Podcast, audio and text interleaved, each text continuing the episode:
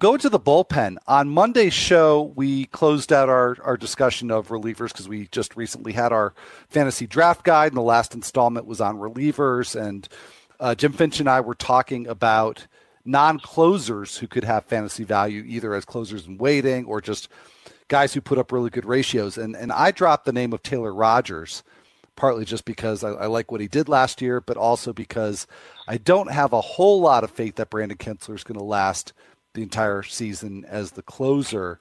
So, what do you think about Kintzler's status and uh, who might succeed him? I really think Kintzler is better suited putting out fires in like the sixth and seventh inning with his ground ball rates. Um, doesn't walk anybody, so you can bring him into a first and third one out and get a ground ball double play. Obviously, no strikeouts, so it's it's a little dicey to bring him into those situations. But I just don't see him lasting as the closer. You know, he did a fine job being thrown into the mix on a team that didn't do anything last year, but I just don't see him holding that role. Now, uh, Rogers would probably be third on my list of guys after that, though.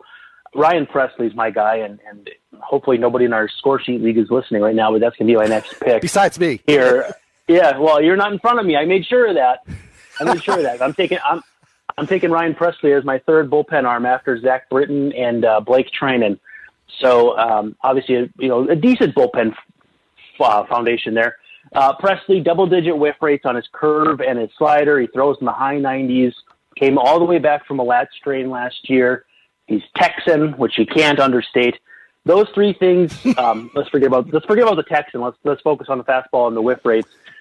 He, he's one step away from turning into a really nice late inning reliever.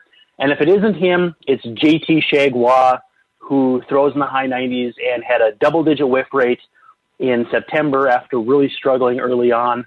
Um, really good slider as well. So I think uh, I'd put Pressly and Chargois probably ahead of Taylor Rogers. I like Rogers a lot. I'm just not convinced he can get righties out consistently enough to be a ninth inning guy.